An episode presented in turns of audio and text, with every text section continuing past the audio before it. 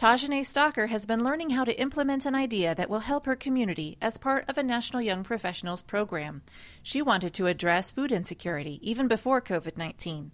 Now she's making a difference in a fresh way with the ICT Community Fridge Project. I was like, hey, I want to put a fridge in a business. Um, set up the Instagram, set up a GoFundMe. My goal was 1500 and that 1500 was supposed to be for securing the fridge and doing the first restock.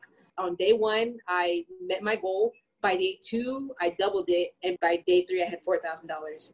We have one at Dead Center Vintage, my favorite vintage store, and it's across from Naftzger Park too. It's just in a good area. They really make it their own. They provided a shelf for canned goods, and then someone there provided crates too. And so now we collect cans, hygiene products, baby food, diapers. That is just like a mini free store inside of the vintage store.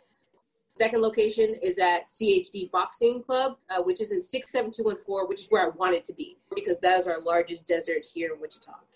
So when I go in to donate food or like to clean it up, especially Dead Center, I just see a lot of people in there utilizing the fridge, and it's a lot sometimes.